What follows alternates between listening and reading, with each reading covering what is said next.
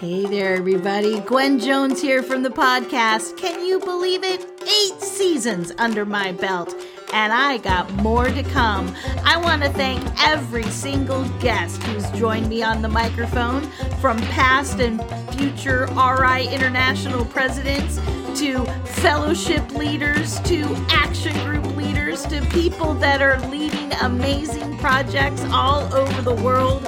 Thank you, thank you, thank you for giving me eight seasons of amazing Rotarians.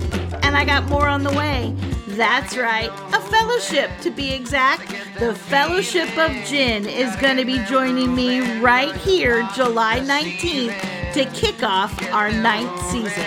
So until then, catch up on a past episode or two.